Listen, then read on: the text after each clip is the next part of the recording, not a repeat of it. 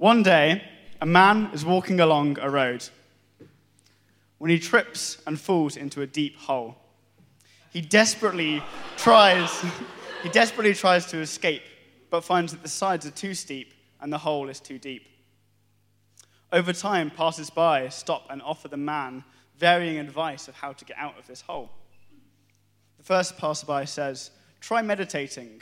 Eventually, you'll come to deal with the fact you're in a hole, and then you won't be suffering. But the man remains in the hole. The second passerby tells the man, The hole and you, they don't really exist, so why bother worrying about it? Sadly, the non existent man remains in the imaginary hole. The third passerby throws a list of laws and prayer schedules down to the man and says, Maybe if you follow these, eventually you'll be freed. Then he walks away. No matter how closely he followed the laws and the schedule, however, he remained stubbornly in the hole. The fourth passerby approaches and says, Look, you're probably going to stay in the hole and you're probably going to die. But maybe you'll come back as something less prone to falling in holes, like this dog. Didn't quite fall in. The final passerby comes and asks one simple question Do you want to be saved? The man in the hole says yes, obviously. So the stranger at the top of the hole hurls himself into the pit, helps the man climb out, and remains in the hole himself to die. You've probably guessed by now that these men, these passers by, represent varying world religions or world views. And the last man is Jesus. And as you can maybe tell from this story, I really like analogies. And I often push them further than perhaps intended. One analogy I love that people often use questioning my faith, or indeed religion in general, is this Oh, well, all religions are just different paths up the same mountain. How do you know you're on the right one? The reason I love this is by expanding on it a bit too much.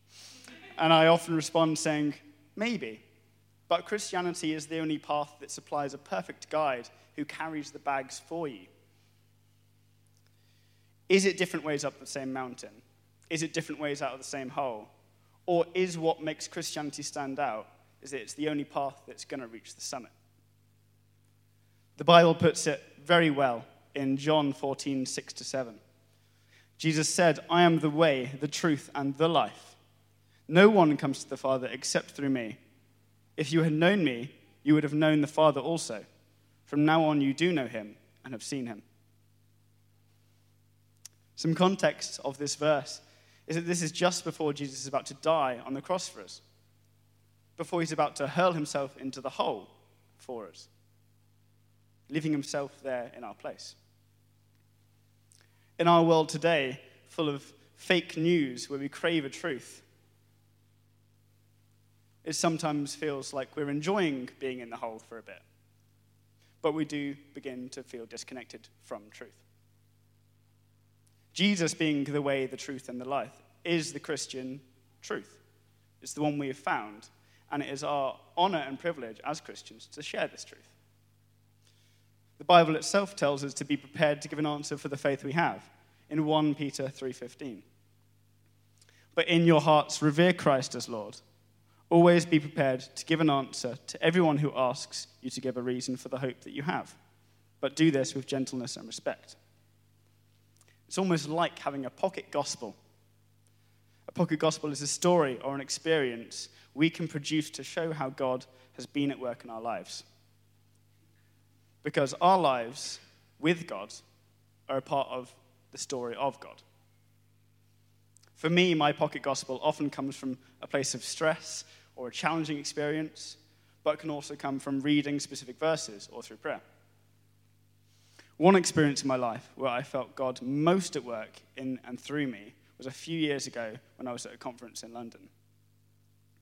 The conference was just a couple of days after the Westminster attacks, and this put everyone on edge for obvious reasons. One of my friends during the conference began to have a panic attack, and she pulled me to the side and asked me to talk. God told me to begin praying. And immediately I felt God was in that space, and the room felt warmer. In that moment, God gave me a huge sense of calm and comfort, and in extension, made my calm nature a source of calm for my friend.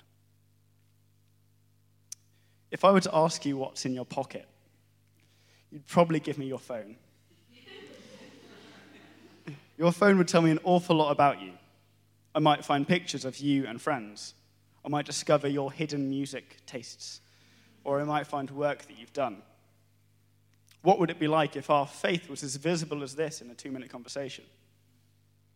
Let's, for a couple of minutes, practice our pocket gospels with people around us. For those of you who don't know Jesus, I'd urge you to ask the person you came with or people next to you what their pocket gospel is.